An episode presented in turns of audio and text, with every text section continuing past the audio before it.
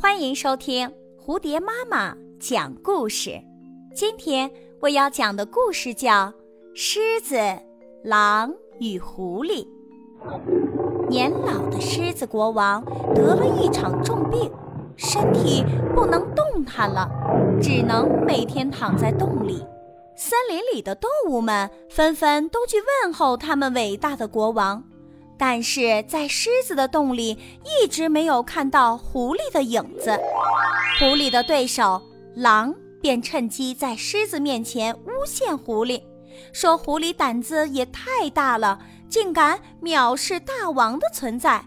明明知道大王生病了，几乎所有的动物都来了，他竟敢不来问候大王，也太嚣张了。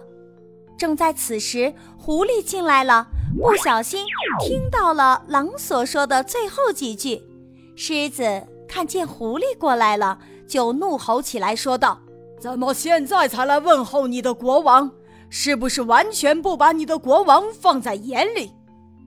胆小的狐狸看到大王生气的样子，马上解释了原因，狮子这才把持住心中的怒火。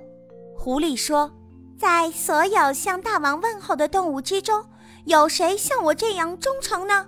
我之所以这些天都没有来看你老人家，是因为我在到处打听能为你治病的药方，还遍访了各地的名医。功夫不负有心人，我终于找到了可以治大王病的药方。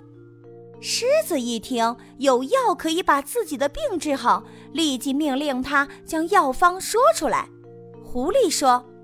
有位名医说要将狼的皮活剥下来，但是不能把剥下来皮放凉，要趁热裹在身上，这样就可以把大王的病完全治好。狮子用凶恶的目光看着身边的狼说：“现在需要你为你的大王做点什么了。”就这样，狼的皮变成了治疗狮子的药方，狼的尸体躺在了那里。狮子马上按照狐狸说的，把皮披在了身上。站在旁边的狐狸得意地在心里暗自说：“狼啊，你不应该当众怂恿主人起恶念，而应该诱导他发善心才对呀。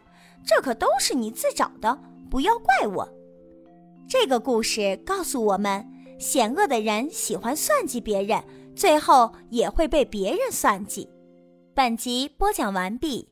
欢迎订阅专辑。